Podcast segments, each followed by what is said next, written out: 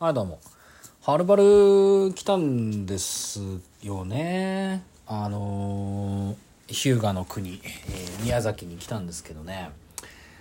あのお日様とかね。あの晴れの晴れの国っていうとあれか。富山かじゃない。岡山県になっちゃうんだけど。雨ですね。それこそちょっと前のあのオードリーの「オールナイトニッポン」でも言ってましたけど。あのロマンティックあげるような時のブルマンみたいに雨が降ってる街というかまあ目の前マンションなんでね。そこから寝巻きを着てただ見てるだけですね。もう何しに来たのか分かんないですけど。とりあえず松桜坂の松田里奈の出身が宮崎なんで「オンマイウェイ」を聞いたのとあの行き先の地方でラジコを開くのが趣味なんでで開いたら MRT ラジオっていうのが宮崎のあの AM 局なんですけどそこをですねレコメンの全国ゾーンがあのやっててだから宮崎で松田のレコメンを聞きましたね。うん。あと宮崎そうですねあのちょうどクライマックスシリーズが始まったところであの巨人対阪神それから、えー楽天対、えーロッテの試合をちょっと並行して見てるとこですね。ああこれなんでどっちも今日の2時からスタートなんでしょうね。セ・リーグパ・リーグ時間帯ずらしゃいいのにさ一緒にやったらどっちかしか見れないじゃないですか。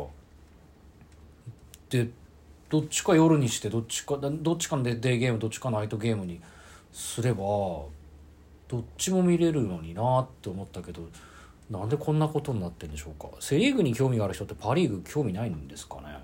どうなんだろうな。アメフトしか分かんないから AFC だけしか見ないなんていう人聞いたことないっていうね。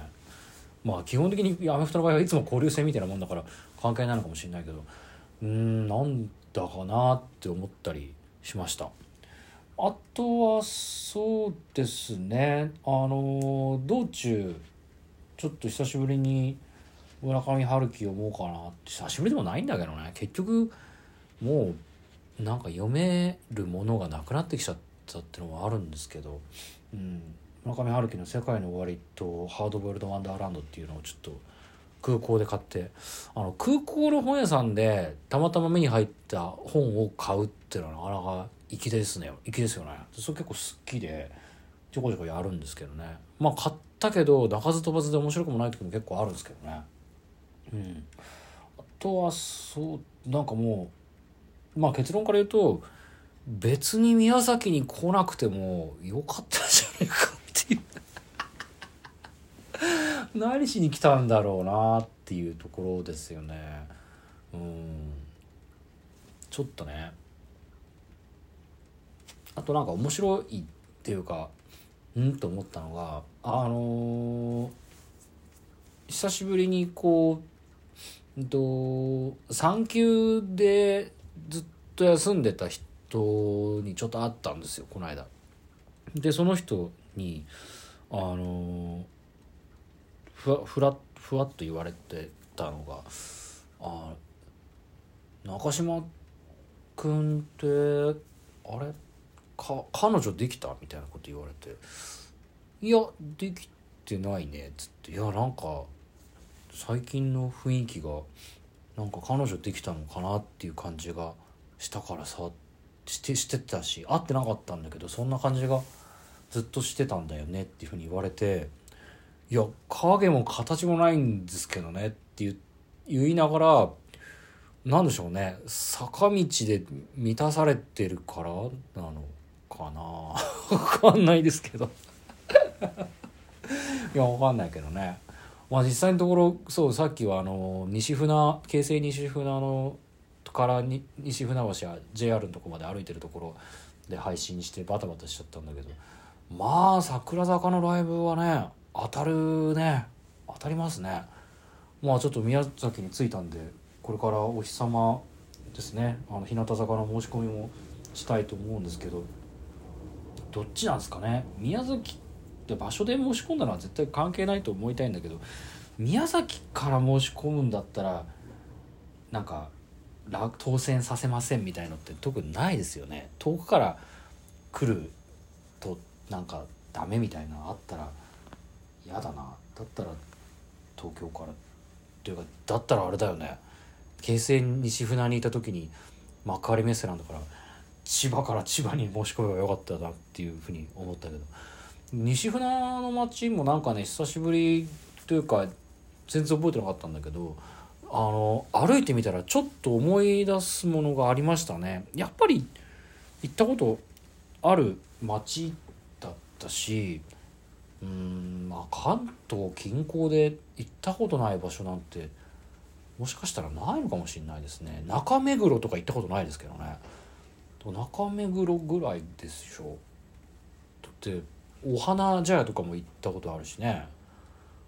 うんあの辺だとほとんど行ったことあると思うし、うん、宮崎まで来ましたけどね。